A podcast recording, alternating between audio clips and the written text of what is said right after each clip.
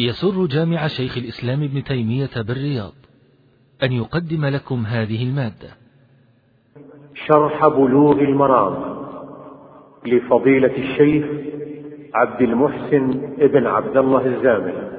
وذلك ضمن دروس الدورة العلمية المكثفة التاسعة لعام 1423 من الهجرة بجامع شيخ الإسلام ابن تيمية رحمه الله تعالى بسلطانه. نسأل الله تعالى أن ينفع بها المسلمين. والآن مع الشريط الثامن. رواية الرواية الثانية عند أبي داود. قال المصنف رحمه الله شرط فيها أنه قال عليه السلام قال ولم يقبض من ثمنه شيء. شرط آخر. والمصنف رحمه الله ضعفه تبعا لأبي داود. تبعا لأبي داود قال وصله البيقي وضعفه تبعا لأبي داود. هذه الرواية قال المصنف رحمه الله ذكر أن أن أبا داود ضعفها والأظهر أن هذه الرواية جيدة لا بأس بها. وقد راجعت سنن أبي داود فلم يذكر تضعيفا لها وقد نبه على ذلك صاحب سبل السلام رحمه الله. إنما قال رواية مالك أصح وهذا لا يعتبر تضعيفا. والرواية جاءت متصلة بسند جيد في دلالة على أنه إذا باع السلعة من مفلس وقبض من مثل باع السلعة بعشرة آلاف ريال وقبض من ثمنها ألف ريال أنه يكون أسوة الغرماء. أنه يكون أسمة الغرماء. لأن قال وباعه ولم يقبض من ثمنه شيئا ولم يقضي الذي باعه من ثمنه شيئا. أنه أسوة الغرماء.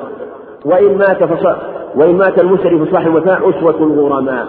إذا على هذا يتبين لنا أنه يكون صاحب السلعة أسوة الغرماء في ثلاثة أمور.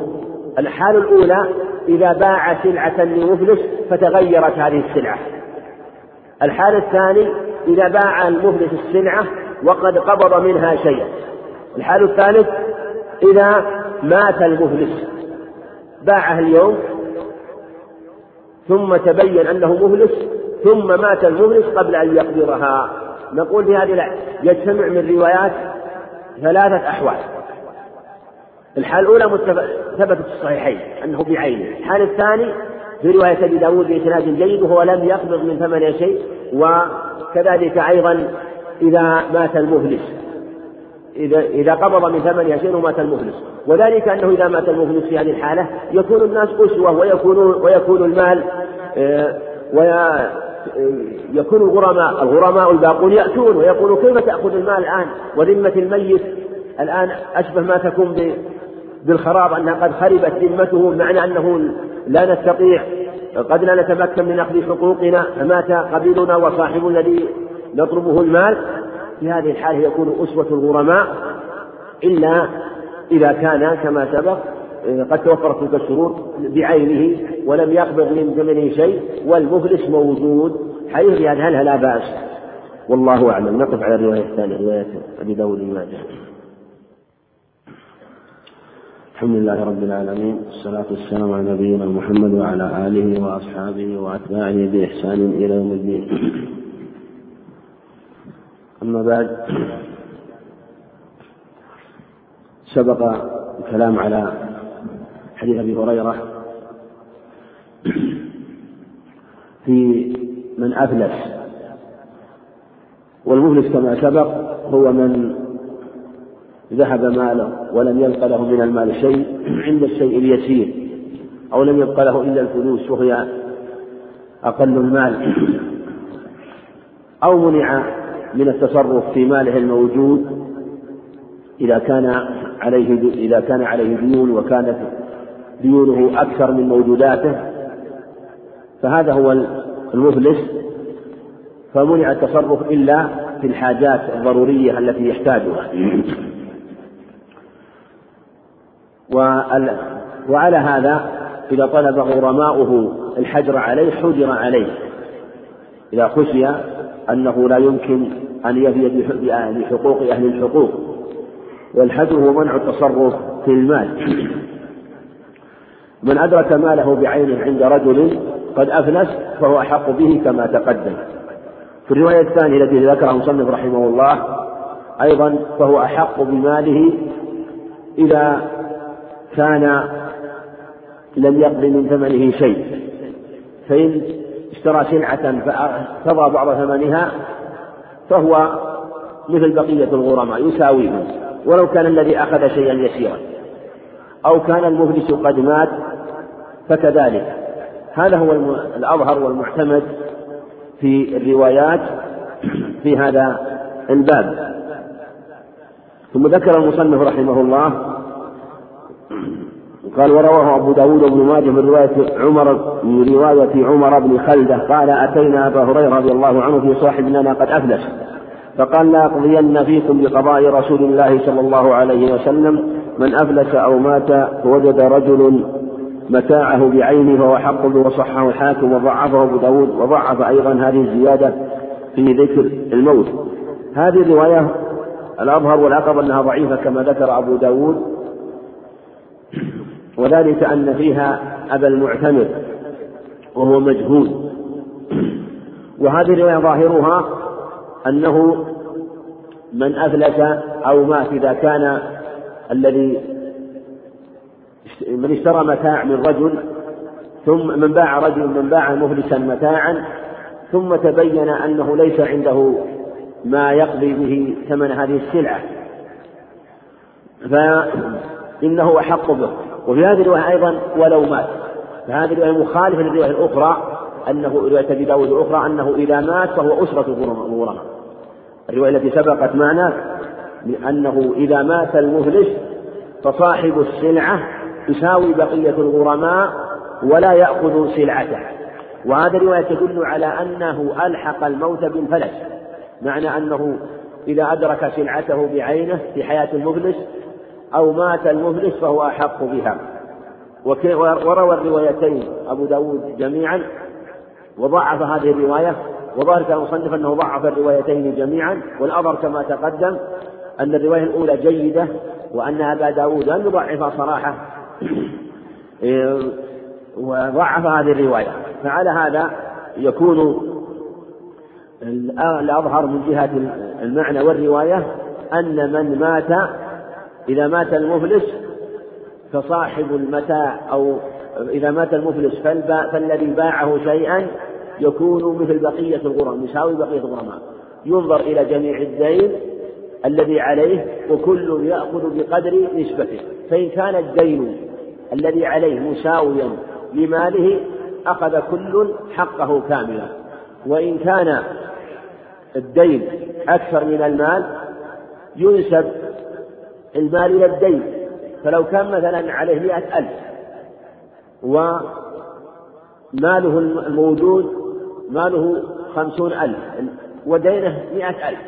إذا نسبت ماله الموجود إلى دينه كم يصير كم يصير؟ خمسين إلى مئة؟ النصف ولا لا؟ خمسين إلى من النصف. فعلى هذا نقول إن دينه أكثر من ماله بل هو بل ضعف ماله الموجود فعلى هذا كل من له دين عليه يأخذ مقدار نصف حقه حتى يكون حتى يكون عدل سواء. فمن له عشرة آلاف يأخذ خمسة آلاف. ومن له عشرون يأخذ عشرين حتى نستكمل الخمسين. فيكون الجميع أخذوا كل منهم أخذ نصف حقه عدلا بين غرماءه الدائمين له.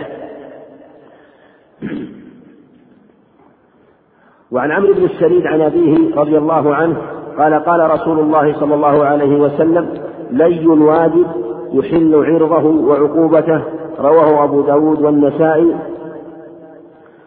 وعلقه البخاري وصححه ابن حبان. وهذا الحديث حديث صحيح وفيه لي الواجب يحل عرضه وعقوبته. عرض العرض الشكاية تقول فلان ظلمني فلان أخذ حقي فلان لم يسلم ما وجب لي عليه.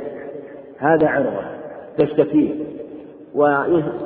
ويتكلم فيه بقدر مظلمته بقدر ما يستخرج به حقه أو يبين أنه ظلمه لماذا وعقوبته الحبس. إذا أبى أن يسلم المال. لي الواجب اللي هو الامتناع من أداء الحقوق. فإذا التوى صاحب الذي عليه الدين ولم يسدد الحقوق التي عليه فإنه هذا ظلم. لي الوالي ظلم يحل عرضه وعقوبته. وهذا في دليل على أنه إذا أبى أن يؤدي ما عليه فإنه يوبخ وينصح. فإن إما من جهة أصحاب الدين أو إذا رفع أمره إلى جهة الجهة المسؤولة عن هذا الأمر فإن أبى فإنه يجبر على السداد ولو بالسجن.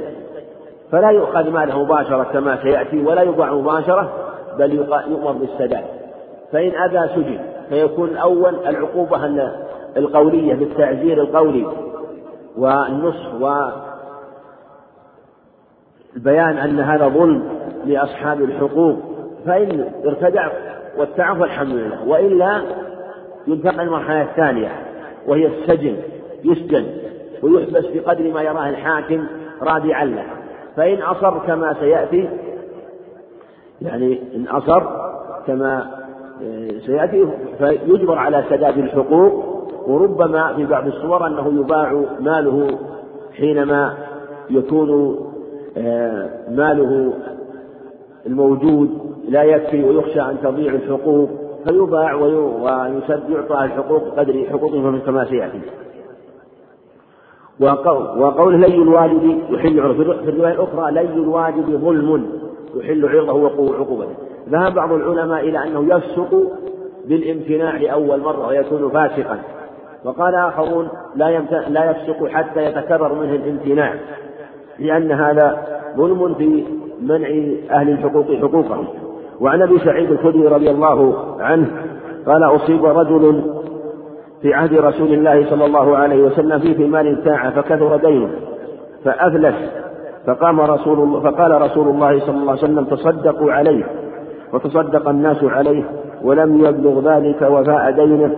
فقال رسول الله صلى الله عليه وسلم لغرمائه خذوا ما وجدتم وليس لكم إلا ذلك رواه مسلم.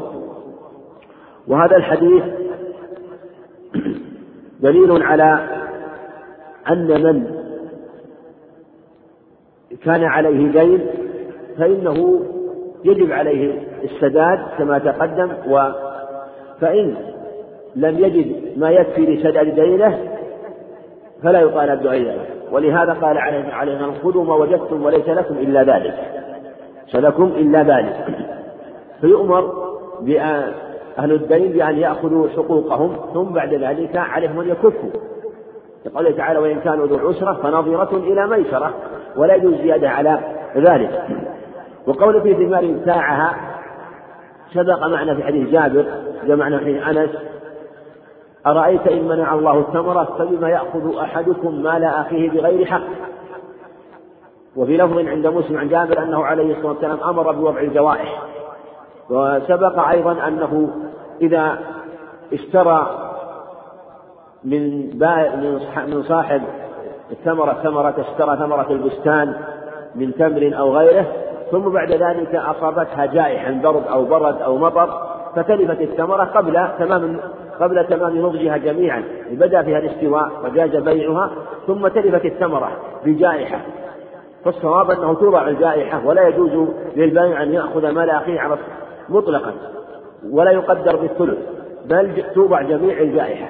إلا الشيء اليسير الذي يسقط من النخل أو من الشجرة من ثمرة تسقط فتكون للطير أو شيء يسير يسقط كما هو المعتاد هذا لا يضاع إنما المراد الجائحة التي تصيب المال وتتلفه وتكون ويكون معلوم أنها متلفة له. فهذه توضع كما سبق. وهذا الخبر استدل به من قال إنه لا توضع الجائحة. لأن يعني قال في ثمار ابتاعها أصيب رجل في ثمار ابتاعها. وأمر الرسول عليه الصلاة والسلام الناس أن يتصدقوا عليه. فكأنه مخالف لحديث جابر رضي الله عنه. والأظهر أن حديث جابر محكم واضح وهذا الحديث محتمل وحديث جابر صريح واضح والقاعدة أن الأحاديث المتشابهة ترد إلى الأحاديث المحكمة ولا ترد المحكم إلى المتشابهة وهذا يكفي في الجواب عن هذا الحديث. وهذه قاعدة تؤخذ في جميع الأخبار إذا ورد خبر صريح في أمر من الأمور ثم جاء خبر محتمل وليس بصريح فالواجب أن يرد المتشابه إلى المحكم. في النصوص كلها ويؤخذ به وذاك يحتمل احتمالات كثيرة ولهذا هذا الخبر يحتمل أنه قبل النهي قبل قبل النهي عن بيع الثمار قبل بدو صلاحها. وأنه يجوز مثلا أن تباع قبل بدو صلاحها فلو أصابها جائحة فلا شيء على البائع. ويحتمل أن يكون هذا المشتري اشتراها ثم بعد ذلك فرط وتركها حتى يعني تركها في رؤوس النخل أو تركها في الشجر حتى تلفت بتفريط وتأخير منه. ويحتمل غير ذلك من جهة أنه أخذها من النخل أخذ ثمرتها وجمعها في أماكنها لكن تلفت بعد ذلك بعدما أخذها. والثمرة إذا أخذت إذا أخذها المشتري من رؤوس النخل ثم تلفت في مخازن وفي مستودعاته وفي محلاته تلفت من ضمانه. إنما توضع الجائحة ما دامت في رؤوس النخل. وهذا كله وارد. واحتمالات واردة. فعلى هذا يقال إنه توضع الجوائح مطلقا. وهذا الخبر محتمل لهذا. ولهذا الرسول عليه الصلاة والسلام قال تصدقوا عليه. وهذا مشروعية الصدقة على من أصابته جائحة أو نازلة في ماله أو في ثمرة التي اشتراها أو بيعة التي اشتراها من ثمرة وغيرها. وفيه أيضا أنه كما تقدم أنه لا يزاد على ذلك إذا ولا أنه لا يجوز للدائمين لصاحب الدين أن يطالب المدين فوق ذلك خاصة خاصة إذا كان اشتراه لحاجته ثم أصابه باقة أو فقر أو جائحة فالرسول عليه يقول ليس لكم إلا ذلك. بل قال بعض أهل العلم إنه إذا أصابته العسرة. فإنه يسقط عنه الدين مطلقا لأن الرسول عليه الصلاة والسلام قال ليس لكم إلا ذلك. فلو فلو أنه أصاب مالا بعد ذلك فهذا مال ساقه الله إليه فقد أسقط الله عنه ما وجب عليه. وإن كان جمهور العلماء على أنه يجب عليه أن يعطي ويسدد ما عليه وأن يفي بما عليه إذا أصاب مالا. إنما قال ليس لكم إلا ذلك. يعني في هذه الحال التي أصابته فيها العسرة ولهذا قال سبحانه وتعالى وإن كان ذو عسرة فنظيرة إلى ميسرة. وهذا واضح في أنه من أصابته العسرة ثم وجد بعد ذلك مالا فإن عليه أن يفي بقول فنظرة إلى ميسرة. وأيضا في هذا أيضا نذكر في في درس أمس حديث عائشة أنه عليه الصلاة والسلام أخذ ثوبين إلى الميسرة. وسبق الكلام على شيء من هذا الخبر. وإن كان استشكله بعض أهل العلم من جهة أنه استدان إلى الميسرة وأهل العلم كافة وقيل وذكر وذكر بعضهم ذلك إجماعا أنه لا يجوز أن يؤجل الأجل إلى شيء غير معلوم وقالوا إن الأجل إلى الميسرة أجل غير معلوم فلا يجوز. وقال آخرون من أهل العلم وقد راجعت آه، الحديث ولم أجد كلاما يعني واضحا في الجواب عن هذا الخبر حتى يتفق مع قول جمهور أهل العلم إلا أن بعضهم قال إن معنى قوله إلى الميسرة يعني إلى أجل محدد تكون فيه الميسرة قالوا الميسرة أنها ظرف للأجل. أن الميسرة ظرف للأجل وليس الأجل مجهول إنما ذكر أجلا محدد تكون فيه الميسرة بمعنى أنه ذكر وقتا علم عليه الصلاة والسلام أنه يقدم فيه مال أو شيء من الغنائم أو ما أشبه ذلك مما يكون فيه تحديد وقت الأجل ويكون فيه اليسر.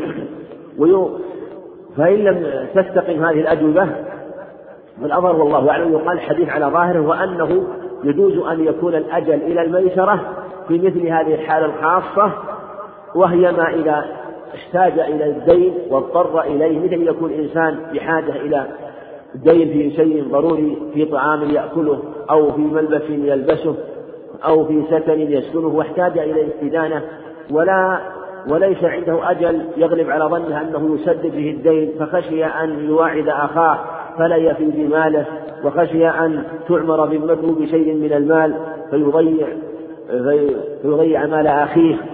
ففي هذه الحالة لا بأس أن يتفق مع صاحب الدين أن يقول آه، أجلني إلى وقت يتيسر فيه المال فإذا رجع صاحب الدين فإنه لا بأس وعلى هذا يكون فيه بيان لصاحب المال حتى لا يخدع ويقول أنا لا أستطيع مثلا أن أعدك من جهة أنه ليس له مصدر واضح محدد يكون له فيه المال أو مال يقدم عليه في هذا الوقت. فأراد أن يكون في وقت متسع يتسع له ويكون هو أول ما يقدم في المال. وقد يؤيد هذا ما ورد في حديثه أنه عليه الصلاة والسلام في أحد الغزوات يغلب على الظن أنها في غزوة حنين أو أنه عليه الصلاة والسلام قال لبعض أصحابه حينما أراد منهم أن يتنازلوا عن سبيهم وعن ما كسبوه من غزوهم قال عليه الصلاة والسلام لهم يعني إذا تركتم هذا أو أو اعتقتم بأيديكم فإن له به فرائض أو قال ست فرائض من أول ما يفيء الله علينا من أول ما يفيء الله علينا. هذا وهذه الرواية جاءت وينظر في هذه الرواية فهي أيضا شاهد من جهة أنه علقه بأول ما يأتي إليه المال عليه الصلاة والسلام. فهذا يؤيد ما سبق ويكون الحديث على ظاهر.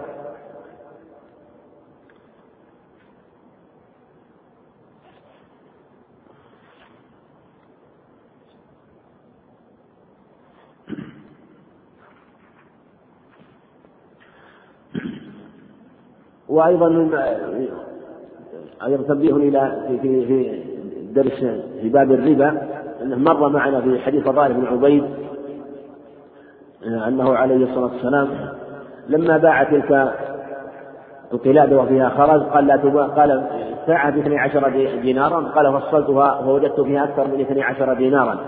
ذكرنا أن هذا في ساق العلماء في الخلاف مسألة مد عدوى ومد عدوى كما سبق أنه هي بيع الربوي بجنسه أو بيع الربوي بعضه البعض إذا كان معهما أو مع أحدهما من غير جنسه كما سبق. وإن كان سبق في الكلام شيء خلاف هذا أو يوهم خلاف هذا فليس بصحيح. فهو بيع الربوي ببعضه أو بيع الربوي بجنسه إذا كان معهما أو مع أحدهما من غير جنسه مثل ما سبق مد درهم ومد تمر بمدي تمر أو بمدي درهم أو بمد ودرهم.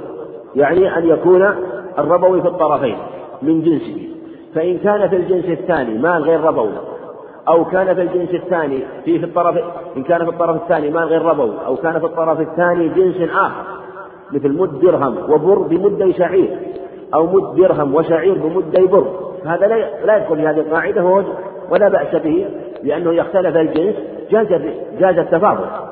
كذلك إذا كان في أحد الجنس في أحد الطرفين مال غير ربوي مال ليس بربوي مثل مد درهم وثوب بثوبين أو مد درهم وكتاب بكتابين فتخرج عن صورة مد عجوة إذا كان في الطرف الآخر مال غير ربوي أو كان في الطرف الآخر جنس مغاير آه، لذاك الجنس. كما نعم كما سبق.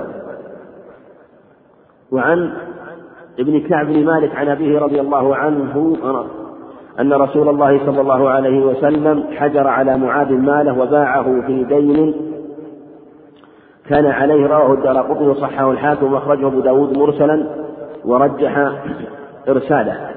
هذا الخبر عن كعب بن مالك جاء له شاهد مرسل من حديث ابن كعب بن مالك وطرقه كلها ضعيفة.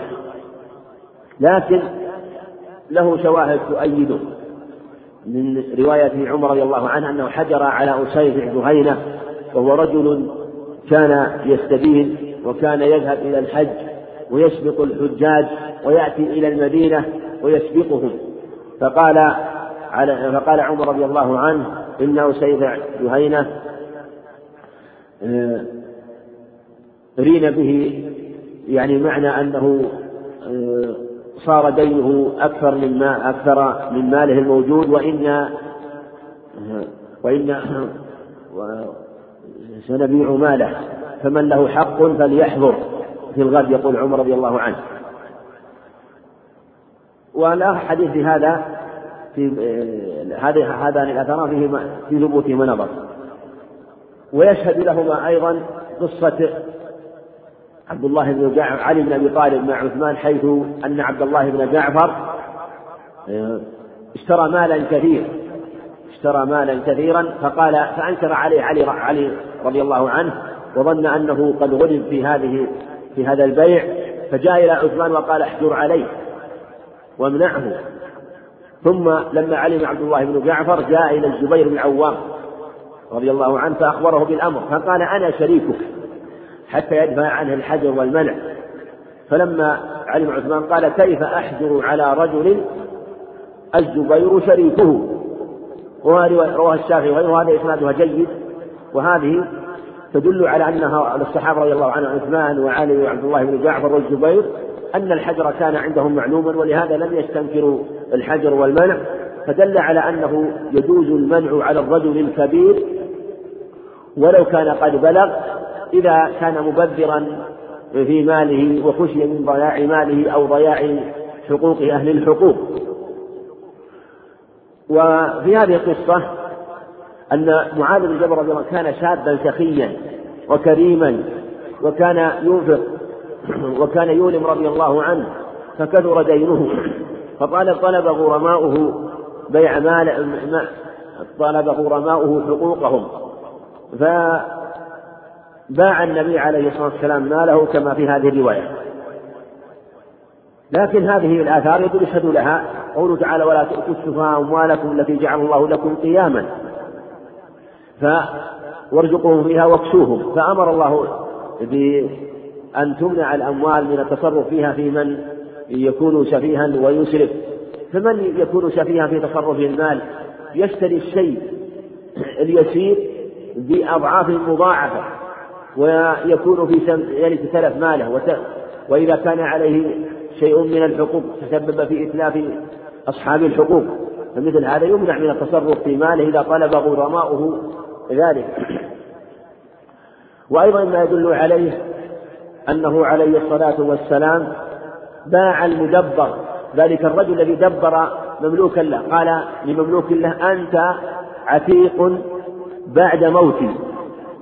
جعله عتيقا بعد موته. والرسول عليه الصلاة والسلام جاء وباعه في باع هذا المدبر وقضى به دينه. دل على أنه يجوز المنع والحجر على الكبير. ومما يدل عليه أيضا حديث جابر رضي الله عنه سنن أبي داود باسناد جيد أن ذلك الرجل جاء إلى النبي عليه الصلاة والسلام ببيضة من ذهب فقال خذها لا أملك غيرها. الحديث يطول حينما جاء من الركن الأيمن والأيسر ومن أمام خلفه. وكان يعرض عنه عليه الصلاة والسلام فأخذ البيض من الذهب ثم رماه بها فلو أصابته لعقرته وقال يأتي أحدكم بماله كله ثم يذهب يتكفف الناس اذهب لا حاجة لنا لمالك وكما قال عليه الصلاة والسلام. حديث سعيد الخدري أيضا في النسائي حديث جيد أن أنه عليه الصلاة والسلام دعا إلى الصدقة لرجل كان محتاج أو رآه رث الهيئة فدعا الناس يتصدقون لكي يتصدقوا عليه فجاءه ثياب فابحث الناس على الصدقة مرة أخرى فأخذ أحد ثوبيه ذلك الرجل فتصدق بهما فأنكر عليه عليه أن تلك الصدقة وأمره أن يأخذ ثوبه فمنعه وحجر عليه التصرف. فهذه الأخبار ما يدل على أنه يمنع ويحجر على من يسرف في ماله وإذا كان عليه حقوق فإنه يستبدل الأمر ثم آه، إذا كان مجرد إسراف فإنه يحجر عليه حجر مطلق. وإن كان مع الإسراف عليه ديون أو إذا كان عليه ديون لا تفي بماله فإنه يباع ماله كما في هذا الخبر.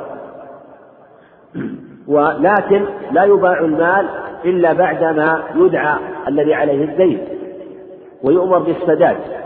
فإن كان الدين الذي عليه ماله يفي بدينه وإلا فإنه يبيع عليه بما يساوي ويكون قيمة عدل لا وقف ولا شطط ويحضر الناس ويتجايدون ويحضر هو معهم أيضا يكون أطيب لنفسه ثم يباع ويترك له بقدر حاجته وبقدر ضرورته. هذا هو الواجب في من يكون عليه دين ويسأل غرماؤه منعه أو منعه من التصرف ماله حتى يقضي ما عليه من الحق. وعن ابن عمر رضي الله عنهما قال عرضت على النبي صلى الله عليه وسلم يوم أحد وأنا ابن أربع عشرة سنة فلم يجزني وعرضت عليه يوم الخندق وأنا ابن خمس عشرة سنة فأجازني متفق عليه. وفي رواية للبيهقي فلم يجزني ولم يرني بلغت وصحه ابن خزيمة. وكذلك رواه ابن حبان الحديث في الصحيحين قصة ابن عمر في الصحيحين وهو أنه عرض يوم أحد فلم يجزه ولم يره بلغ وعرض عليه يوم الخندق فأجازه ورآه بلغ المصنف رحمه الله ذكر رواية البيهقي وهي عند ابن حبان لأنها موضحة للمراد قال فلم يجزني ولم يرني بلغ الرواية الثانية فأجازني ورآني بلغ وهذا حجة لجمهور أهل العلم أنه يكون البلوغ ببلوغ خمس عشرة سنة. بإتمامها. إذا أتم خمس عشرة سنة فإنه يكون بلغ وعلى هذا يخرج عن ويكون من جملة المكلفين. ويكون يتصرف تصرف الرجال. إذا بلغ هذا السن ولا يمنع من التصرف. أما إذا كان قبل ذلك فإنه يكون تصرفه في حدود ما يرى وليه من تعليمه وتدريبه على ما يكون مناسبا لحاله في بيع أو شراء أما قبل ذلك أما بعد ذلك فإنه يكون حكمه حكم الرجال من جهة آه، ما يملكه وما يكون من حقوقه إلا إذا كان سفيها فإنه يمنع. فلو بلغ سفيها فإنه يحجر عليه ويمنع. لكن الأصل هو عدم السفه إلا أن يعلم ذلك فيحجر ويمنع من التصرف. وفي هذا أنه إذا أتم خمس عشرة سنة كان حكمه حكم الرجال. وهذا هو قول الجمهور وأنه يكون بلوغا في حق الرجال وفي حق النساء. ويكون في باب العبادات والتكاليف على هذا الحكم. وعلى هذا من آه، من آه، حج ولم يبلغ هذا السن فإنه لا آه، فإنه يلزم يحج مرة أخرى. وما حج قبل ذلك فإنه يكون حج فرض. كما قال ابن عباس أيما صبي حج بهانه فعليه حجة حجة أخرى. ويعلم خاصة في مثل هذه الأوقات يعلم البلوغ بالدقة لأنه يحدد وقت يحدد وقت الولادة بالدقة بالساعة وبالدقيقة. فعلى هذا يعلم وقت البلوغ بالسن ويتيسر بأنه قد يكون أظهر وأوضح من غيره خاصة من جهة الاحتلام. فإنه يكون أبلغ. فلو أن صبيا حج آه، وكانت ولادته مثلا في يوم عرفة ولد يوم عرفة وحج هذه السنة وكان يبلغ مثلا ولد بعد الظهر في يوم عرفة وحج به أهله فجاء إلى عرفة دخلها قبل البلوغ. فإذا كانت الساعة الواحدة وأتم خمس عشرة سنة فإنه يصح فإن حجه يكون حج فرض ولو كان لما دخل به بحكم آه، النفل. ويصح حجه ويكون حجه حجه صحيح على كل حال لكن يكون حجه حج فرض. إلى طلوع الفجر. ما دام أنه كانت ولادته قبل طلوع الفجر من ليلة النحر فإن حجه يتم إذا وقف بعرفة آه، ولو لحظة واحدة قبل طلوع الفجر. أن ولدا صبيا أو جارية ولد قبل طلوع الفجر من ليلة النحر بلحظات ويبلغ في ذلك الوقت من هذه السنة مثلا قبل الفجر بلحظات وكان موجودا في عرفة فإنه يتم حجه ويكون حجه حج فرض. فعلى هذا يكون كما أخذ الجمهور أنه ببلوغ هذا السن يكون بالغا خلافا لأبي حنيفة وجمع من أهل العلم في التحديد بغير هذا. وعن عطية القرظي رضي الله عنه قال عرضنا على النبي صلى الله عليه وسلم يوم قرية فكان من أنبت قتل ومن لم ينبت خلى سبيله فكنت يعني يعني النبي عليه الصلاة والسلام. فكنت ممن لم ينبت فخلى سبيلي رواه الأربعة وصححه ابن حبان والحاكم وقال عليه شرح الشيخين عطية ليس له إلا هذا الخبر عندهم وهو حديث صحيح. وفيه بيان أن الإنبات وهو نبات الشعر الخشن حول القبل. قبل الرجل وفرج المرأة أنه يكون بلوغا. وهذا الحديث نص فيه. وفيه أنه عليه الصلاة والسلام جعل آه، بني قريظة الذين نقضوا العهد معه عليه الصلاة والسلام ولوا كفار قريش في ذلك الوقت أنهم جعلهم ناقضين للعهد. فنظر فيهم فجعل من لم يكن بالغا جعل من لم ينبت في حكم الصغار والذرية. هذا لأنهم كانوا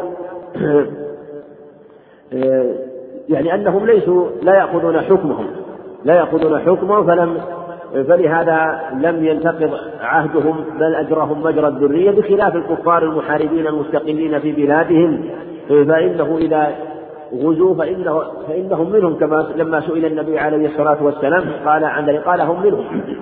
المقصود أنهم في هذه في هذه السورة أمر من خفي أمره ولم يتبين حاله من الصغار أن يكشف عن مؤتزرة. وفي هذا لا يجوز كشف العورة للحاجة. في مثل هذا كما تكشف العورة للعلاج أو لأمر من الأمور يحتاج إليها خاصة في في الكشف عن بعض الأمور أو بعض ما يكون إما سبيله سبيل الجرائم وما أشبه ذلك كل ما يكون موضع حاجة فإنه يجوز كشف العورة فيه. وفيه دلالة على أن الكافر على أن من بلغ فإنه يقتل ممن نقض العهد وأن وأن قتل الكافر لضرره لضرره. ولهذا لا يقتل من لم يكن منه ضرر من الذرية ولا يقتل من الكفار من كان في صومعته وليس محاربا للمسلمين. ولهذا قال جمع من العلم إن القصد من الجهاد هو نشر الإسلام بدفع ضرر الكفار. فما دام ضررهم قائما فإنه يجب قتالهم. وليس العلة الكفر العلة الضرر. ضرر الكفار بإقامة الكفر والعلة الضرر بقيام ملة الكفر حتى يكون الدين كله لله. ولهذا يجوز أن يبقى الكفار تحت العهد والذمة في بلاد المسلمين وإن كانوا كفارا. وأمن ضررهم ولهذا إذا وجد ضرر من الكفار بخشية نقض العهد أو بدت بوادره فإنه في هذه الحال ينتقض عهدهم ولا هم وللإمام والحاكم في ذلك الوقت مع هؤلاء القوم أن يعمل ما يكون في صالح المسلمين. فإذا انتفى الضرر فإنه لا يتعرض له. ولهذا كان عمر رضي الله عنه كان أبو بكر رضي الله عنه يأمر الجيش ألا يقتلوا من كان معرضا ومن جعل نفسه أو زعم أنه يتعبد لله من رهبانهم وأحبارهم. أما من كان ضرره قائم والكفر قائم فإنه يقاتل حتى يكون الدين كله لله. وإذا اجتمع الضرر والكفر فإنه يوجب القيام لله والجهاد في سبيل الله حتى يزول الضرر.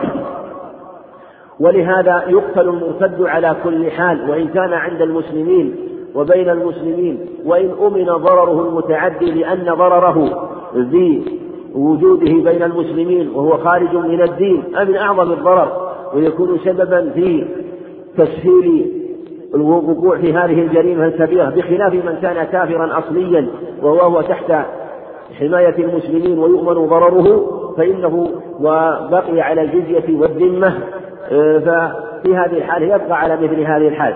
أما المرتد فإن ضرره من أعظم الضرر ولهذا قال عليه الصلاة والسلام من بدل دينه فاقتلوه.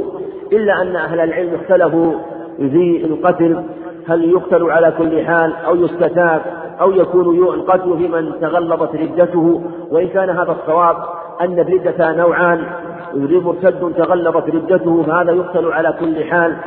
ومثل مثل أن يسب الله أو يسب الرسول عليه الصلاة والسلام عياذا بالله فهذا يقتل مطلقا وإن تاب فتوبته فيما بينه وبين الله إن كان صادقا مقبولة. أما في الدنيا فإنه يشدد عليه حتى يسد هذا الباب. أما إذا كانت الردة في أمر أخف من هذا مثل أن يكون ردته بإنكار ما أحل الله بتحريم ما أحل الله أو تحريم ما حرم الله أو تحريم ما أحل الله فإنه يستتاب ويجب استتابته. فإن تاب وإلا قتل ورأى عمر رضي الله عنه أنه يعرض عليه تعرض عليه التوبة ثلاثة أيام ويطعم ويشدد عليه وإن كان له شبهة بينت له حتى يرجع إلى دينه.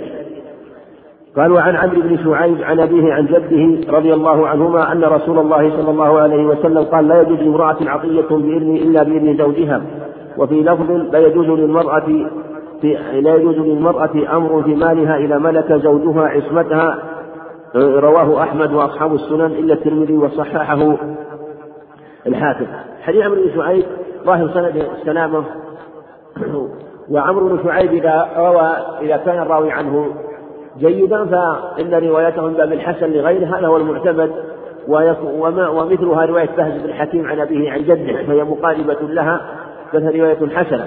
وهذا الخبر فيه أنه لا يجوز للمرأة عطية إلا بإذن زوجها من الله إذا ملك زوجها عصمتها. وهذا ذهب إلى جمع من العلم وذهب مالك إلى أنها تتصرف في ثلث مالها وذهب آخرون إلى أنها تتصرف مطلقا وأن هذا الحديث لا يصح. وأنه شاذ مخالف الأخبار وهذا سمعت شيخنا الشيخ عبد العزيز بن رحمه الله وغفره يقرره كثيرا ويرى أن هذا الحديث شاذ وخاصة في تقريره على البخاري إذا قرئ عليه حديث ميمونة أنها رضي الله عنها قالت يا رسول الله أشعرت أني اعتقت بريرة؟ قال عليه الصلاة والسلام أما إنك لو كنت أعطيتها أخوالك كان أعظم لأجرك وكذلك أيضا عند بعض الأخبار مثل حديث ابن عباس وحديث ابن عبد الله حينما جاء النبي عليه الصلاة والسلام في يوم العيد وواضع النساء وأمرهن أن يتصدقن فكانت المرأة تلقي قرطها تلقي القرط والسخاب وتلقي أو الخواتم تلقي الخواتم وما أشبهها من بعض ما يتحلين به.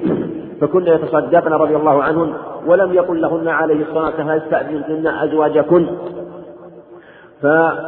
فكان يقول رحمه الله إن هذا الحديث شاذ. وكانت هذه طريقة رحمه الله أنه يرى أن الأخبار التي تكون بمثل هذه الأسانيد وتأتي أخبار تخالفها في الصحيحين وغيرها يحكم عليها بالشذوذ مطلقا ولم يكن يتكلف الجمع مثل حديث حديث بريدة رضي الله عنه في سنن الترمذي وغيره أنه عليه الصلاة والسلام لما رأى على رجل خاتم من حديد قال ما لي أرى عليك حلية أهل النار؟ يقول إنه إن حديث سهل بن سعد في الصحيحين حينما قال عليه الصلاة والسلام لذلك الرجل تمس ولو خاتما من حديد قال إنه حديث أصح منه وأثبت وهذا حديث شاذ. وهذا أحد الأجوبة أن يقال إنه شاذ ويكون من باب الترجيح ترجح روايات الصحيحين على هذه الرواية في هذا الحديث وفي غيره مما يأتي ما يكون مشابها له. وعلى هذا تصرف المرأة تصرف صحيح في مالها وهي لها ذمة صحيحة ولها ولاية صحيحة على مالها فتتصرف. وهذا هو الصواب تتصرف في مالها إلا أن تكون مسرفة أو سفيهة كالرجل سواء بسواء الذي يكون مسرفا مبدرا فيحجر عليه بأن يشتري الشيء الذي بريال يشتريه بخمسين ريال ويكون نوع من التبذير لا يقبل منه. فمثل هذا يمنع صاحبه حتى لا يضيع ماله. وذهب آخرون إلى أن هذا من باب الأولى والأحسن جمعا بين الأخبار وأن هذا من باب حسن العشرة أن المرأة تستشير أنه أنها تستشير زوجها وتأخذ رأيه في مثل هذا وفي الصدقة بمثل هذا المال. لا أنه من باب الإلزام جمعا بين الأخبار. لكن في بعض الأخبار قال لا يجوز لامرأة ولا يحل لامرأة. إلى غير ذلك. فالأصل فإن صح هذا الوجه من الجمع إيه، كما قاله جمع من العلم فلا بأس وإلا فالصواب أنها تتصرف في مالها وتكون حرة على وجه لا يكون فيه إسراف ولا تبذير كسائر المكلفين. وعن قبيصة بن خالد رضي الله عنه قال قال رسول الله صلى الله عليه وسلم إن المسألة لا تحل إلا لأحد ثلاثة. رجل تحمل حمالة فحلت له المسألة حتى يصيبها ثم يمسك.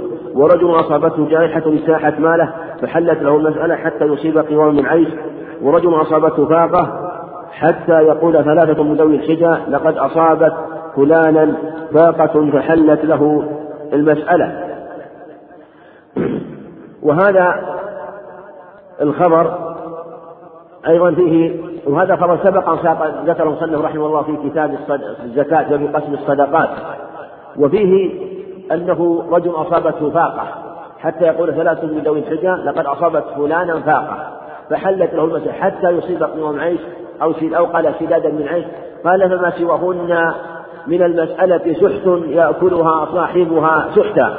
السحت والحرام لأنه يسحت المال سحتا ويتلفه ويهلكه.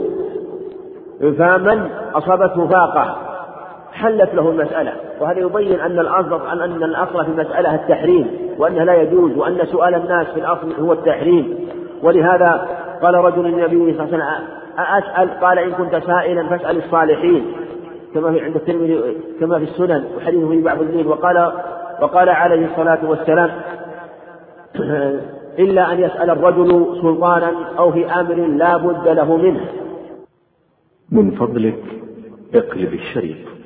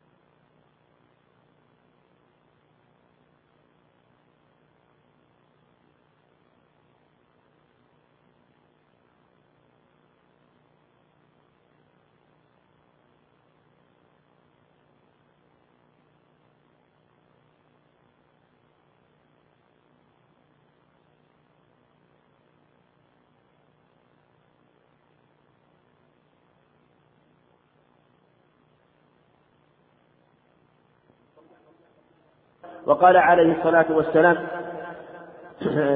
إلا أن يسأل الرجل سلطانا أو في أمر لا بد له منه.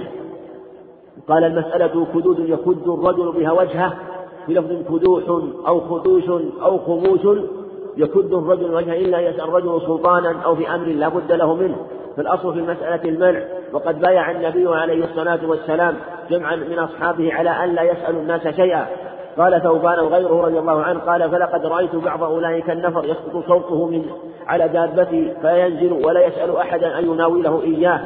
وقد جاء أنه عليه الصلاة والسلام بايع جماعة من أصحابه على الخصوص بايع على العموم وبايع على الخصوص كما بايع أبا بكر وغيره من الصحابة ألا يسألوا الناس شيئا. وهذا هو الأصل هو منع المسألة. إلا أن أن يسأل الرجل لغيره لا فلا بأس. أو أن يسأل لحاجة لا بد له منه. أو أن يسأل سلطانا أو في أمر لا بد له منه كما في الخبر فلا بأس بذلك. وفي هذا أن الشهادة على الفاقة تكون ثلاثة حتى يشهد ثلاثة من ذوي الحجة يعني من ذوي العقول من ذوي الفطنة بمعنى أنه أصابت فلان فاقة. وهذا يبين أن هذا الأمر ينبغي في الاحتياط من جهة أن هذا الأمر قد لا يخبر خاصة أن فلان أصابته فاقة. وهذا في من علم له مال وعلم بالغنى. من عرف بالغنى فادعى الفاقة أصابته العسرة. أما الجائحة فإنها أمر ظاهر لا يحتاج إلى أن يشهد. الجائحة والنازلة أمر ظاهر لكن ادعى الفاقة وهو معروف بالغنى أو معروف أنه مال فإنه لا بد أن يشهد ثلاثة من ذوي الحجة. ولهذا لو كان جاء غرماؤه وجاء غرماؤه وأرادوا أن يأخذوا ماله فإنه يسأل ينظر إن وادعى الفاقة والعسر. إن كان له مال عرف له مال أو أن هذا المال الذي الدين الذي عليه مقابل أرض اشتراها أو مقابل منزل اشتراه أو مزرعة اشتراها فإن الأصل وجود هذا المال حتى يتبين خلافه.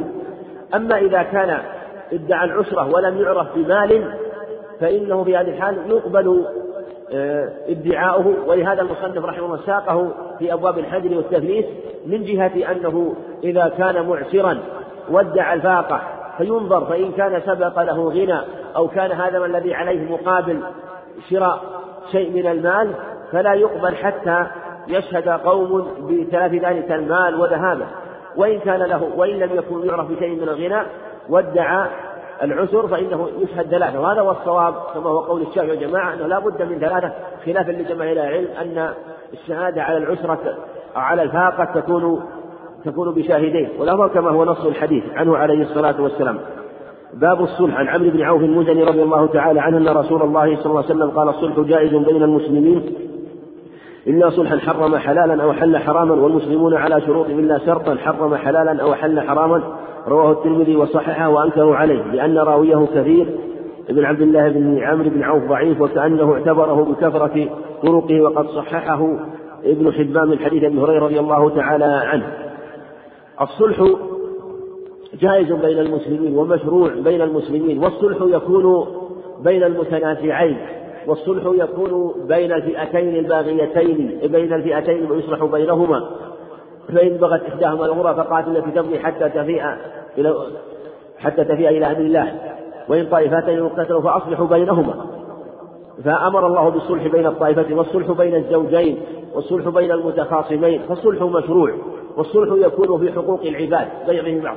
أما في حقوق الله فليس هنالك مصالحة. يجب أداء حقوق الله إنما فيما يكون بين الناس من النزاع والخصام ولهذا ساق المصنف رحمه الله هذا الحديث حديث عمرو بن عوف وهو حديث ضعيف من جهة أنه رواية كثير بن عبد الله بن عمرو بن عوف المزني وهو متروك الرواية ضعيف الرواية رحمه الله.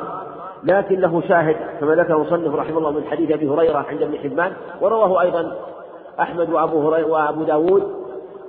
من رواية كثير بن زيد وهي رواية لا بأس بها فتكون شاهدا لحديث عمرو بن عوف من جهة أن الصلح جائز بين المسلمين وكذلك قوله عليه الصلاة والسلام المسلمون على شروطهم فما كان من الشروط لم يحل حراما ولم يحرم حلالا فإنه يجوز.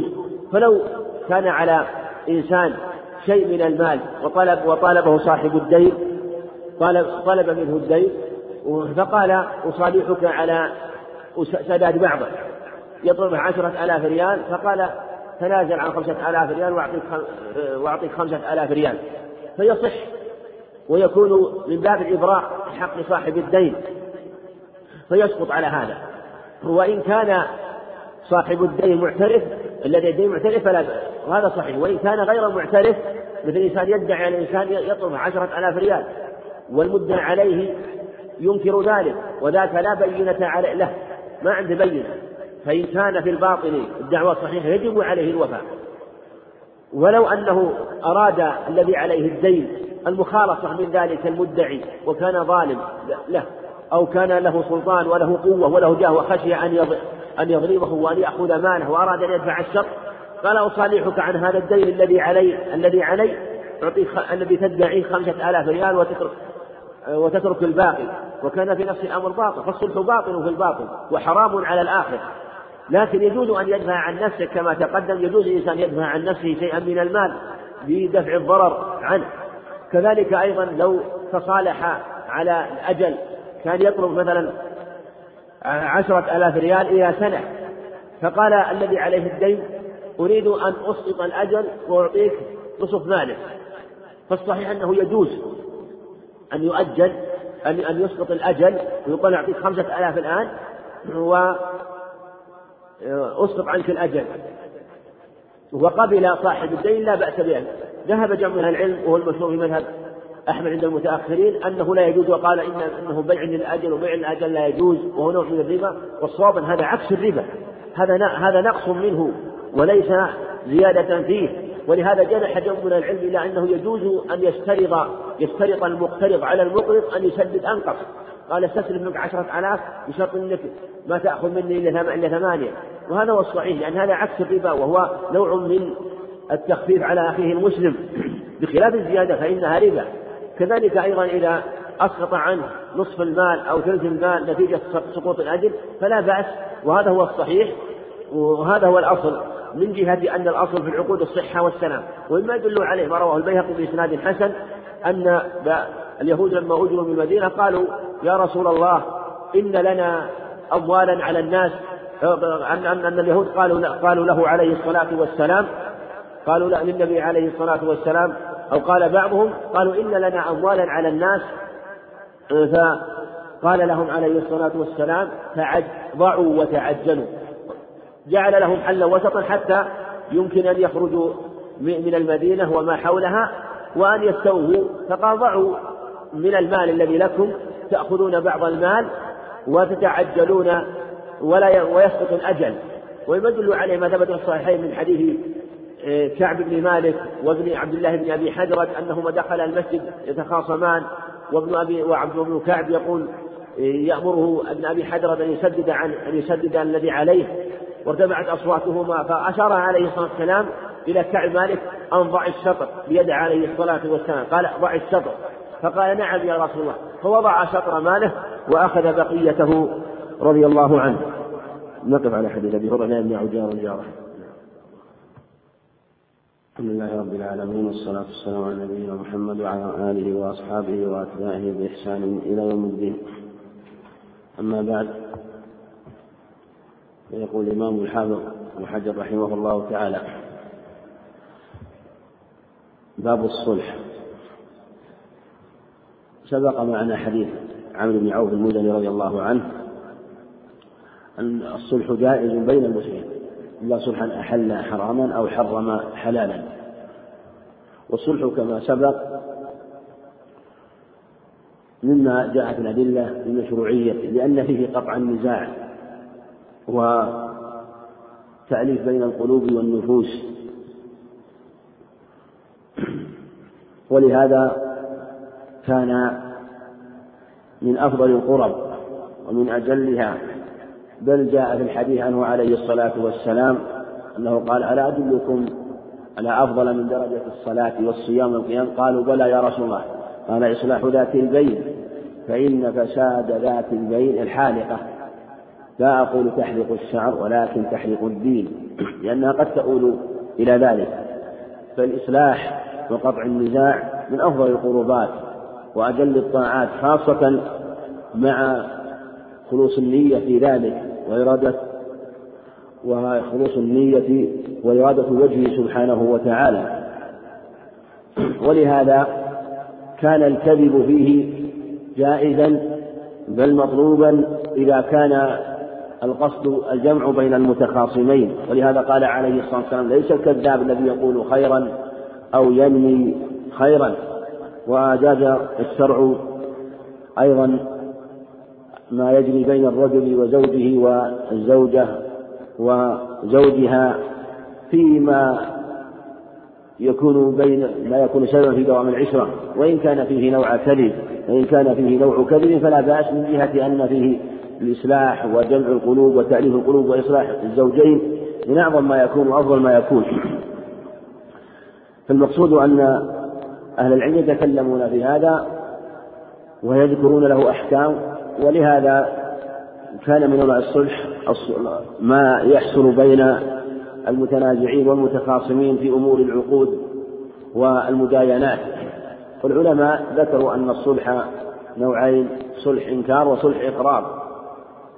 صلح إقرار اتفقوا على على جواز صلح الإقرار. بمعنى أن يكون بينك وبين إنسان مداينة في مال فتقول له أريد أن تضع عني نصف هذا المال أو ربع هذا المال وأعطيك الباقي. هذا جائز بلا إشكال كما سبق. النوع الثاني صلح الإنكار وهو جائز عند جمهور العلماء. ومثاله أن يدعي إنسان على إنسان أنه يطلبه شيء من المال والمدعى عليه ينكر. يقول لي لا ليس لك قبل حق. والمدعي لا بينة له. فعند ذلك يريد المدعي عليه أن يقطع النزاع وكذلك المدعي. فيقول أنا لا أذكر لك حقا قبلي. فيقول لا أنا أعرف هذا وهو صادق في ذلك. المدعي اشترط أن يكون صادقا في ذلك فيما بينه وبين لا يعلم ذلك لا يعلم ذلك من منه إلا إلا أنه فيما بينه وبين الله صادق. فيقول المدعي عليه المنكر أريد أن أصالحك على هذا الذي تدعي عليه فلو ادعى عليه مثلا ألف ريال مال في دين أو قرض أو إتلاف شيء من أمواله المقصود أنه شيء ادعى ثبت في ذمة المدعى عليه.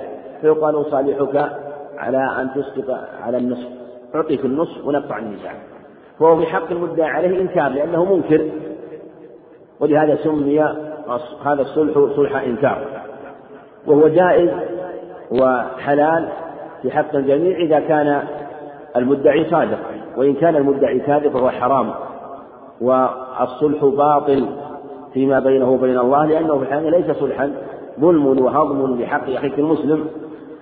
لكنه لما أنه أراد يدفع ويقطع النزاع جاز ذلك. وعن أبي هريرة رضي الله وعن أبي هريرة رضي الله عنه وقد ساق المصنف شاهدا لحديث بن عوف لحديث عمرو بن عوف من حديث أبي هريرة.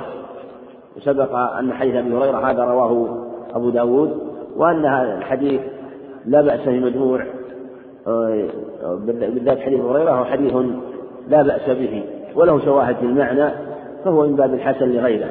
لكن حديث عمرو بن عوف فيه ضعف شديد ومن صححه فقد وهم كالترمذي رحمه الله لأنه غير كثير بن عبد الله بن عمرو بن عوف المزني وهو متروك الحديث. لكن رواية أبي هريرة رواية أجود وأحسن. وعن أبي هريرة رضي الله عنه أن النبي صلى الله عليه وسلم قال لا يمنع جار جاره يغرز خشبه في جداره؟ ثم يقول أبو هريرة ما لي أراكم عنها معرضين والله لارمين بها بين أكتافكم متفق عليه. هذا الحديث قول لا يمنع. روي بالنفي والنهي لا يمنع قيل لا يمنع. ويؤيد أنه بالنهي لأن الرواية الأخرى جاءت لا يمنعن. لا يمنعن جار جارة. أن يغرد خشبه بجنة يقال خشبة بالجمع خشبه ويقال خشبة في جداره وهذا الخبر يدل على أنه يجب على الجار أن يمكن جاره من الانتفاع بجداره. فيما لا ضرر عليه. إذا يريد أن يغرز خشبة يريد أن يضع شيء على جدار جاره إذا كان الجدار ليس مشتركا. أو هو مشترك لكنه يشترط أيضا عدم الضرر. أو يكون أو أن يكون الضرر ضرر يسير. أو أنه لو حدث ضرر من هذا الخشب فإنه يصلحه مثل أن يريد أن يحفر في الجدار وأن يضع الخشب ويسد بعد ذلك الحفر. أو يسده بالخشب والجدار لا يتأثر ولا يتضرر فظاهر النص أنه يجب تمكينه من ذلك. وهذا هو مذهب أحمد رحمه الله وإن خالف ذلك الجمهور وقالوا إن هذا مأخوذ مبني على طيب النفس والمسامحة وأن هذا مما يجب مما لا يجب لأنه لأن لا يحل مال امرئ مسلم الا بطيب نفس منه. والمصنف رحمه الله ساق بعده حديث حديث آه، أبي حميد لا يحل لامرئ أن يأخذ عصا أخيه إلا بإذنه وما جاء في معناه كانه أشار بذلك إلى الجمع بين الخبرين من جهة أن الأدلة تدل على أنه لا يحل مال امرئ إلا بطيب نفس منه كما جاءت بذلك الأخبار. لكن الصوم ما دل عليه الخبر هو صريح ولهذا كان أبو هريرة رضي الله عنه يقول ما لي أراكم عنها معرضين لأرمين بها بين أكتافكم. وهذا منه يدل على أنه فهم الوجوب وهو ظاهر النص قال لا يمنع جار جاره أن يغرز خشبه في جداره. خاصة أن مثل هذا أن أمره يسير وإذا علم أن حق الجار حق عظيم ومن أعظم الحقوق حق الجار. وليس في أذى الجار أذى قليل كل أذى الجار كله كثير وهذا مما تعاون به كثير من الناس. لا قليل من, من أذى الجار. ليس من أذى الجار أذى قليل بل هو كل أذى يكون للجار فهو كثير. ولهذا جاءت الأدلة بتعظيم حق الجار مهما كان. حتى قال عليه الصلاة والسلام كما حتى قال ما زال جبريل يوصيني بالجار حتى ظننت أنه سيورثه. سوف يجعل له نصيبا مع الورثة من جهة عظيم حقه. وإذا هذا من حيث الجار مطلقا ولو كان كافرا. وإذا كان مسلما فإن له حقين حق الجوار وحق الإسلام. وإذا كان له قرابة فإن له ثلاثة حقوق حق الجوار وحق القرابة وحق الإسلام. فلهذا جاءت الأدلة بتعظيم حق الجار وعدم إغاظته وعدم ما يقع في النفس بينه وبينه. فأمر بطيب النفس بمثل هذه الأشياء بل إنه يجب تمكينه من هذه الأشياء. فلهذا آه، نهى عن منعه من أن يتمكن من تمكينه من هذا. إلا إذا كان هنالك ضرر وأذية عليه ويخشى سقوط الجدار فالضرر يزال الأدلة تدل على هذا.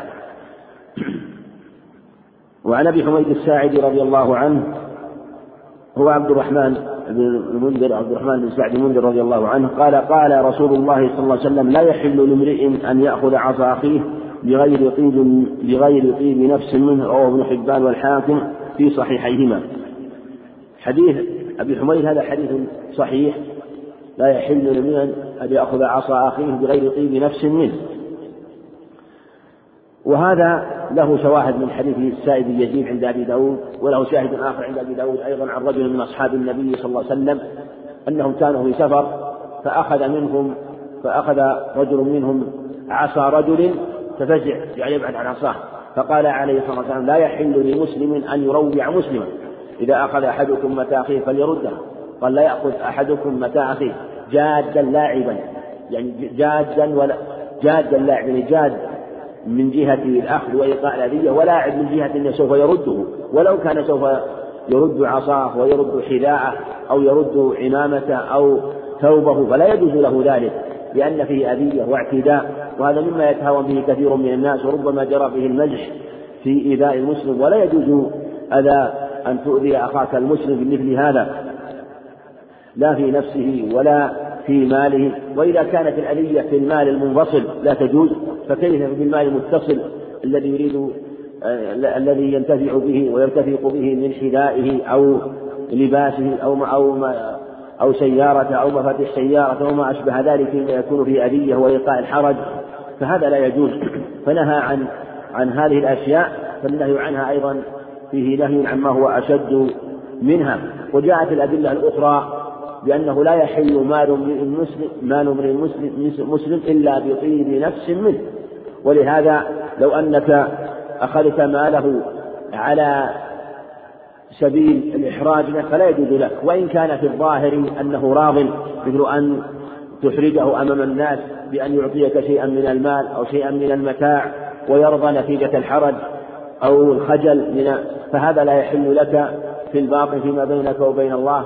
ويجب عليك أن ترده ولا يكون أخذ تسليمه هذا المال نتيجة خجله أو حيائه منك محل وجودا لك في ذلك. وقد ورد أيضا أنه عليه الصلاة والسلام نهى عن التعرض لمال المسلم مطلقا. وإن كنت وإن كنت تقول إنه يرضى إلا ما جرى العرف فيه. ولهذا جاء في رواية عند أحمد أنه عليه الصلاة والسلام قال لا يحل لامرئ مسلم أو لا يحل مال امرئ مسلم إلا بطيب نفس منه. قال يا رسول الله أرأيت إن وجدت غنم ابن عمي فلا يحل لي أن آخذ شاة منها أو إن أخذت شاة منها فاجتررتها أو فاجتجرتها فلا تحل لي؟ قال عليه الصلاة والسلام إن وجدتها تحمل شفرة وزنادا فلا يحل لك أن تأخذها. يعني ولو كانت قد دلت على ذلك فلو وجدته قد علق في رقبتها سكين. وعلق فيها شفرة وهي والزناد وهو الحجر الذي يرى به النار الذي ترى به من جهة أنه أذن بالذبح والطبخ إلا بشيء صريح. فنهى ذلك آه، عنه عليه الصلاة والسلام من جهة أنه يجب أن يكون أمرا واضحا صريحا لا شبهة فيه وإلا فلا يحل لك أن تأخذ مال أخيك فالمقصود أنه إذا نهى عن الشيء اليسير فالنهي عن الشيء الكثير من باب أولى. أما إذا كان أخذه على سبيل الجد هذا شارع. لو أخذ مثلا حذاءه أو أخذ ماله على سبيل الجد وأنه جاد في أخذه هذا شارع. إنما نهي عنه إذا كان على سبيل اللعب. فهو محرم ويستد محرم ولو كان على سبيل اللعب لأن فيه أذية أخيه المسلم وإذا كان على سبيل الجد فهو كالسرقة سواء بسواء. باب الحوالة والضمان. الحوالة من مباحث أبواب البيوع وهي آه، من أهم أو من أهم مسائلها أيضا خاصة في في تحويل الأموال وكذلك ما يجري بين الناس من الحوالات وخاصة أيضا ما يكون من الحوالات التي تكون من من البنوك بعضها البعض أو من إحالة شخص مال بأن يحيله إلى شخص آخر. ولهذا وجب أن من يتعامل في مثل هذا أن يكون على علم بما يعرض له في هذا الباب وغيره. وهذا أمر واجب في سائر أبواب المعاملات من يتعرض للبيع والشراء والمداينات. فلا يجوز له أن يبيع ويشتري وهو لا يعلم حكم الله في هذه الأشياء. خاصة إذا كان يعرضه للوقوع في الربا أو بيوع المحرمة. وهذه قاعدة اتفق العلماء عليها أن من أراد أن يقدم على أمر من الأمور يجب عليه يتعلم جملة من الأحكام من الأحكام التي تبصره فيه وما لا يعرفه فإنه لا يقدم عليه حتى يسأل عنه ويتبين له في ذلك ما يكون بصيرة له في عمله. والحوالة هي نقل الحق من ذمة إلى ذمة. معنى أنه نقل الحق من ذمة إلى ذمة أخرى. والمعنى أن يكون لإنسان على إنسان حق ويطلبه هذا المال فيحيله المدين على إنسان آخر. إنسان يطلب إنسان دين مال من قرض من قرض أو دين أو مبيع فيطلب الوفاء فيحيله على إنسان آخر الداء المدين يطلبه. فعند ذلك تتحول الحق من ذمة المدين الأول للدائن الأول إلى المدين الثاني للدائن للمدين من إلى ذمة المدين الثاني إلى ذمة المدين الثاني. وقد جاءت الأدلة بجوازها ومشروعيتها. لكن اختلف العلماء في الحوالة هل هي بيع دين بدين استثني من جملة بيع الدين بالدين؟ بمعنى أن أنه يبيع أن الأصل في بيع الدين أنه محرم أنه محرم. فهل هو بيع دين بدين استثني من منه؟ أو هي أو هي آه، استيفاء عقد استيفاء بمعنى أنه وفى من المدين الأول بحالته إلى من يطلبه أو هي عقد إرفاق مستقل بنفسه. والأظهر أنها من عقود الإرفاق مثل القرض. القرض من عقود الإرفاق كذلك الحوالة من عقود الإرفاق.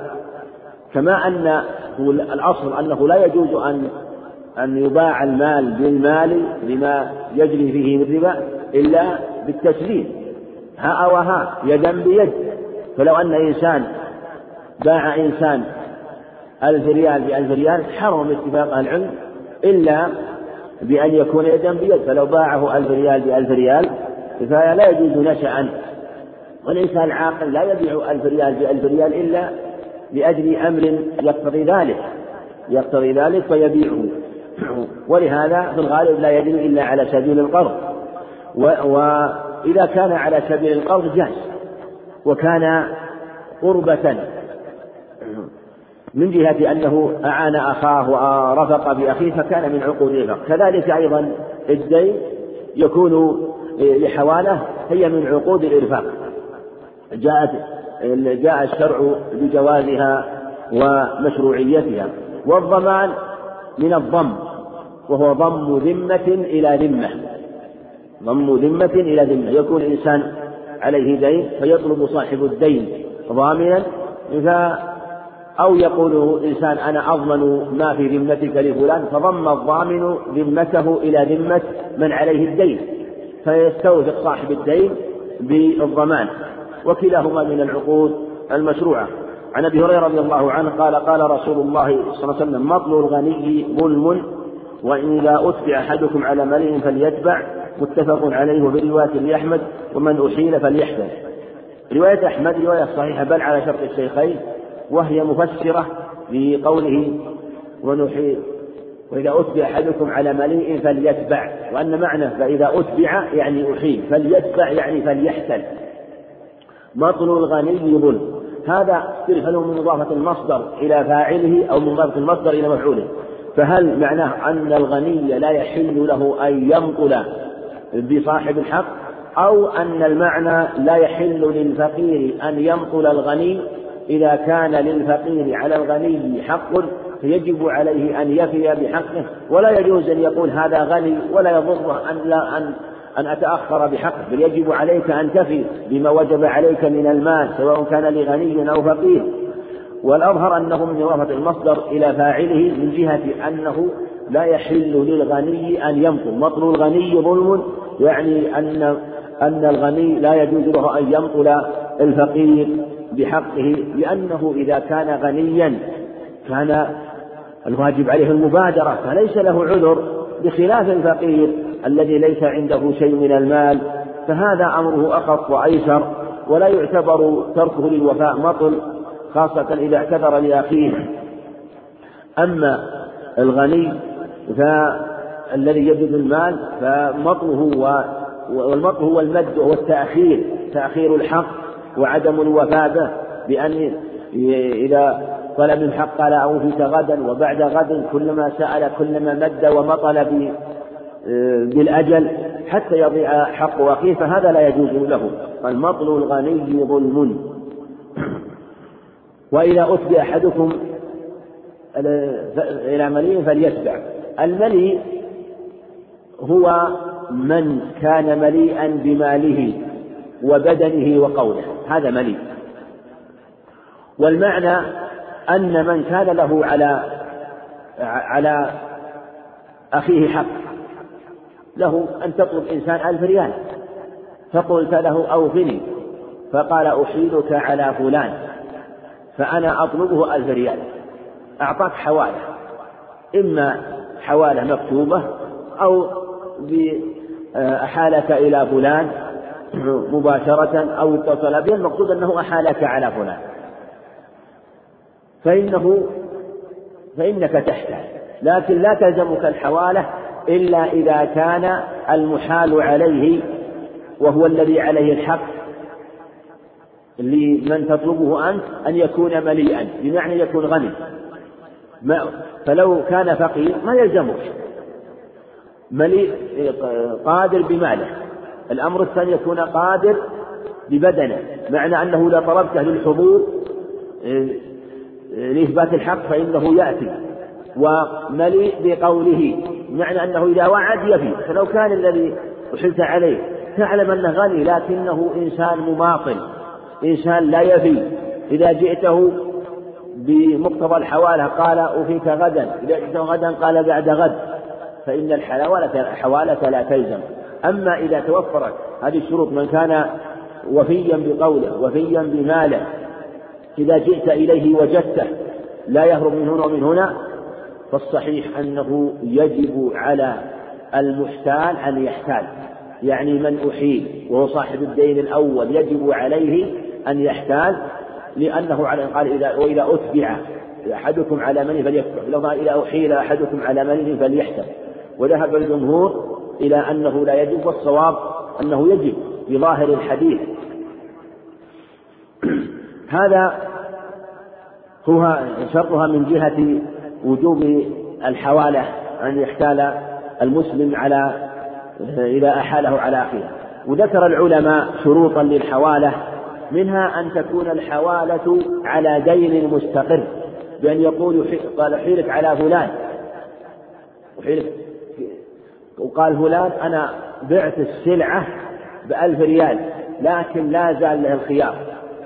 نقول هذا لا تصح الحوالة عليه لأنه ما دام الدائن الثاني للمدين الأول المدين الثاني للمدين الأول ما دام أنه لا ليس دينا مستقرا بمعنى أنه يمكن أن يفسخ البيع لأن له الخيار فلا يلزم. لا يلزمك أن تحتاج. أو كان قال أنا أطلبه ألف ريال لأنني استأجرته على عمل أو استأجرني على استأجرني على عمل بألف ريال. ولي في ذمة ألف ريال تم بيني وبين عقد إجارة بأن أعمل له هذا العمل لكن العمل لم يتم. نقول لا يلزم المحتال أن يحتال لأن الدين غير مستقر. بمعنى أنه يمكن لأنك ما دام ما ثبت في ذمتك له في ذمتك في ذمته لك ما دام ما ثبت حتى الآن واستقر؟ فلا يقول المحتال عليه أنا ما يلزمني لأنه ما أتم العمل حتى الآن ولم يعمل هذا العمل يمكن أن يتركه فكيف آه، يحيلك علي ولم يثبت هذا المال في ذمته في ذمته له لم يثبت في ذمته له. أو كان مثلا استأجر منه السيارة مثلا ولم يسلمه السيارة أو لم يستوفي الأجرة فلا بد أن يكون شيء مستقل مثل يكون ثمن يقول أنا أطلب ألف ريال لسلعة قبضها وحازها ثبتا أنا أطلب مثلا خمسين ألف ريال لأنه اشترى مني السيارة وقبضها وملكها. نقول ثبت في ذمته قال أنا أطلبه ألف ريال لأنني أقرضته قرض قبضة. نقول هذا دين مستقر الدين المستقر الثابت الذي ليس بعرض ليس بعرض الزواج. هذا الشرط الأول للحوالة لصحة الحوالة. بأن يحيلك على إنسان له عليه دين ثبت واستقر. كذلك ولو أن امرأة مثلا أحالت إنسان على أحالته على زوجها يطلب مثلا امرأة مال وحالته على زوجها على مهرها من زوجها لكنه لم يدخل بها. نقول الدين ما استقر ثبت لم يثبت في لا يثبت في ذمة الزوج حتى يدخل بها. فإذا دخل بها استقر المال في ذمته. فلو أحالته على زوجها الذي لم يدخل بها فإنه لا يلزمه الحوالة لأنه لم يستقر. المقصود أن الشرط الأول أن يكون المال مستقر وثابت للمحيل على المحال.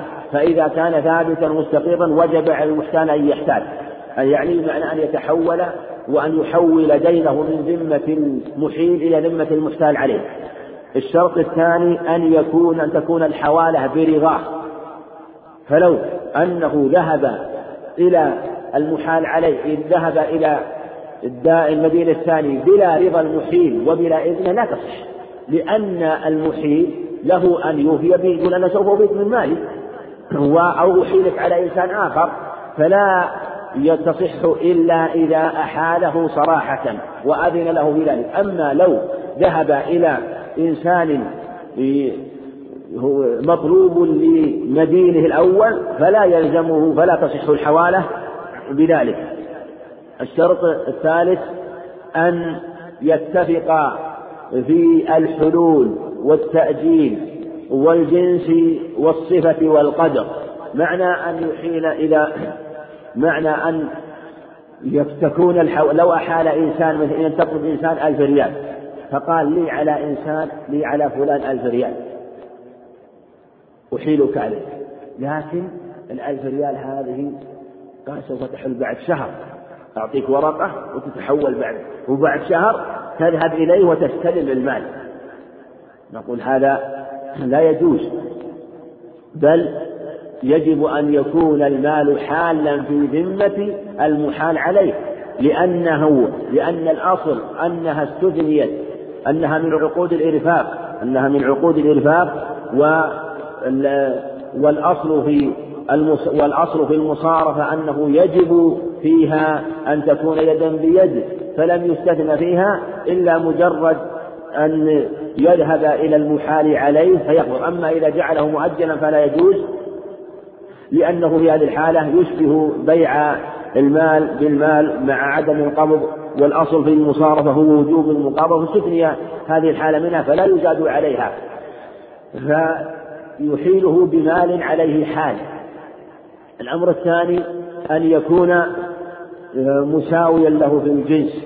فلو كان لإنسان على إنسان ألف ريال يطلبه قال أحيلك على فلان أنا أطلبه دولارات. وتأخذ ثمن الألف ريال بالدولارات. قل لا يجوز لأن الأصل في المال أنه إذا اختلفت هذه الأصناف فبيعوا كيف شئتم إذا كان يدا بيد. فلا يجوز أن يحيل بريالات على دولارات ولا بدولارات على ريالات ولا بذهب على فضة ولا بفضة على ذهب. لكن يجوز أن يحيل بنوع على نوع من جنس واحد مثل أن يأخذ منه ألف ريال من فئة الخمسين ويحيل عليه بفئة المئة لأن النوع لأن الجنس مختلف لكن مع اختلاف النوع لا يؤثر أو أحاله مطلقا ولم يشترط نوعا معينا من هذا الجنس من المال. بهذه الشروط تصح الحوالة. أيضا من المسائل المتعلقة بالحوالة الحوالات التي تجري اليوم وهي الحوالات المصرفية ويكثر وقوعها. واختلف العلماء والباحثون فيها وفي تكييفها أو كما يقولون الوصف الفقهي لها والتكييف الفقهي لها. هل هي هل هي مثلا من باب الحوالات أو من باب الوكالة أو أو يعني من باب الاستيفاء على صور كثيرة في هذا؟ لكن هي في الحقيقة لها أحوال. الحال الأول أن يأتي إنسان مثلا بمال. يأتي بريالات سعودية فيريد أن يحيلها أن يحولها إلى صاحبه في بلد آخر. فيقال في هذه الحالة الواجب إذا أمكن أن تصرف هذه الدراهم بنفس العملة التي تريد أن تحيلها مثل تريد أن تحيل بدولارات أو تحيل بجنيهات أو بليرة مثلا أو بدينار فإن أمكن أن تصرفها عند البنك أو أن تأتي بالعملة التي تريد أن تحيلها ثم بعد ذلك يقبضها البنك منك ويكون البنك مدينا لك بهذا المال فيحيلك البنك على فرعه. فإذا أحالك البنك على فرعه فهو في الحقيقة استيفاء لأن فرع البنك آه، كهو في الحقيقة. وإذا أراد أن يحيلك على فرع على بنك آخر عميل له فينظر فإن كان البنك الآخر مدين لهذا البنك فهي أشبه فهي كالحوالة سواء بسواء فهي مثل الحوالة. وإن لم يمكن أن يقبض الجنس وأن لا يمكن أن يصرفها كما هو الحال والمعتاد وأنه لا آه، تصرف إلى الجنس الآخر بنفس العملة التي تريد أن تحيلها ففي مثل هذه الحالة الواجب أن وأعطوه شيك أعطوه بمقابل ذلك ورقة أو إثبات أو شيك بمقابل هذا مقابل المال الذي أخذه. سبق أن الشيك يكون بمثابة القبض لأن هذه لأن الشيك الصادر من البنك كالقبض. سبق أن إصدار مثل هذه الشيكات يكون علامة على الثقة وكأنه قبض المال وما فيها من هذا القدر الموجود. وأن إصدار مثل هذه الشيكات بلا رصيد يعتبر جريمة وعقوق ومن جهة أنه يعاقب عليها من يقع فيها ولها فيها وفيها يعني أنظمة تمنع مثل هذا ولا فلهذا يكون قبضه بقبض ما فيه من المال. فعل هذا إذا أحاله كأنه آه، قبض هذا المال ووكل البنك بتحويله فكأنك في هذه الحال بعد ذلك أقرضت البنك نفس القيمة وصار البنك مدينا لك وأنت المقرض وهو المقرض. والبنك يحيلها على يحيلك والبنك يعطيك هذه الشيء الشيك هذا وأنت تحتال آه، إلى عميله في البلد الآخر. ثم بعد ذلك يأخذون مقابل ذلك أجرة. وهذه الأجرة اختلف فيها هل تجوز أو لا تجوز.